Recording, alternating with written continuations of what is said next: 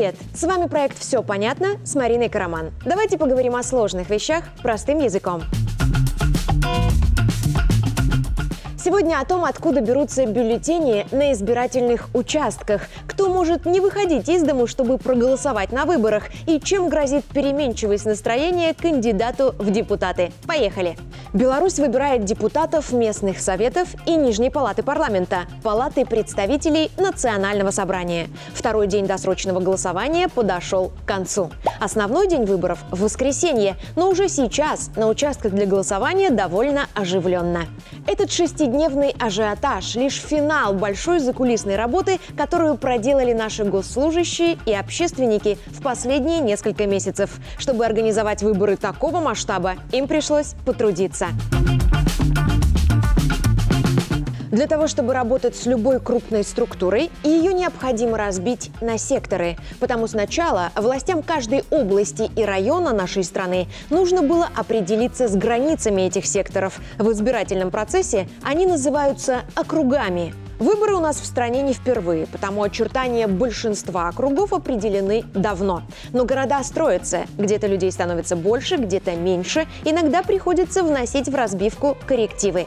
Главное провести невидимые линии так, чтобы на каждом участке, который будет представлять депутат, проживало плюс-минус одинаковое количество людей. Тогда и внимание со стороны депутатов всем достанется поровну. У нас в Палате представителей Национального собрания 110 депутатских мест мест. Потому ЦИК, как того требует избирательный кодекс, до 1 октября образовал 110 избирательных округов.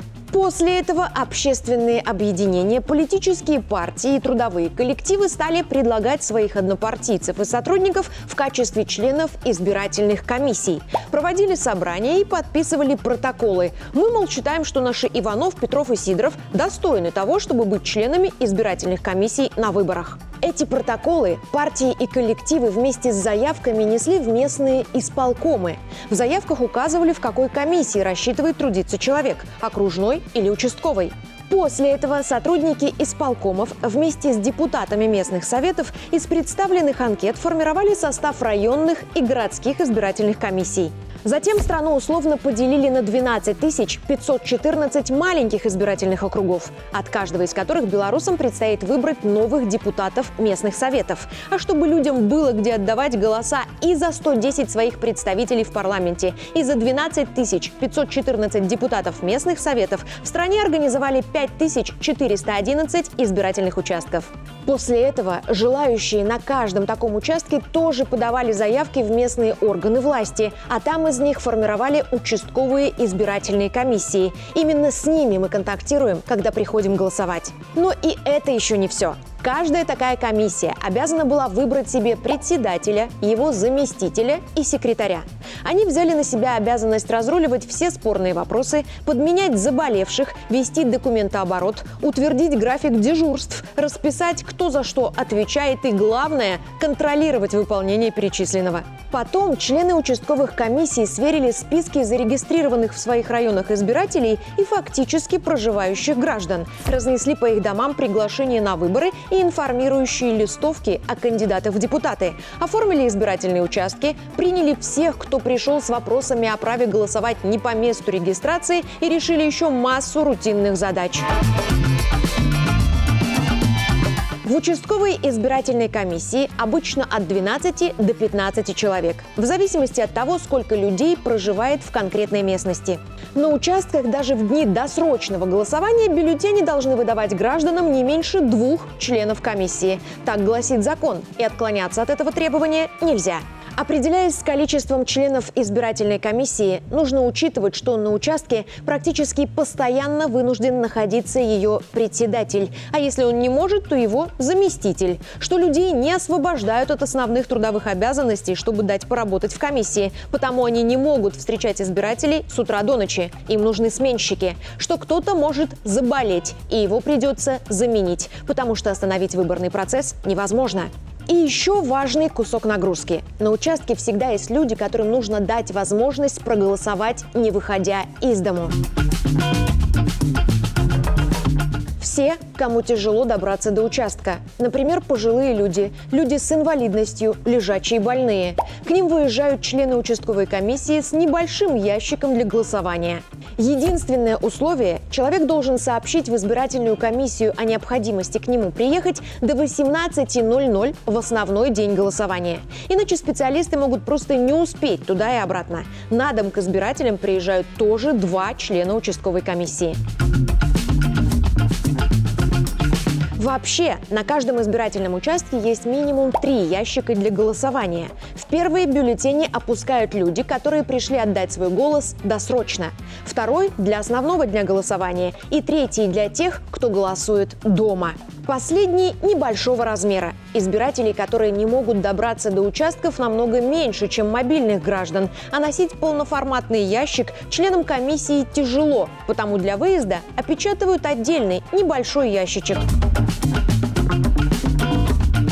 Ящики для голосования опечатывают члены участковых комиссий. Бюллетени каждая область печатает для себя сама в местных типографиях. И в понедельник, накануне первого дня досрочного голосования, представители участковых комиссий приехали в офисы окружных, получили бюллетени и металлические печати на деревянных основах. Своя, отдельная для каждого участка. С помощью этой печати скрепляют пластичный материал сцепки на каждом закрытом ящике и не трогают печать, пока выборы не состоятся.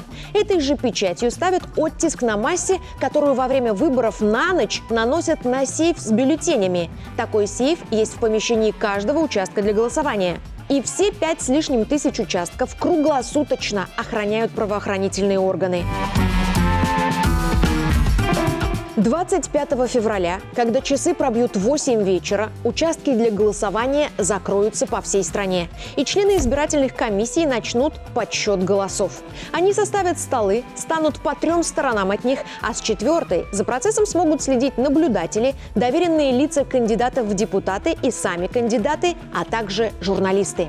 Сначала посчитают неиспользованные бюллетени и погасят их, отрежут уголок от каждого. После этого вскроют и высыплют на столы содержимое ящика предварительного голосования.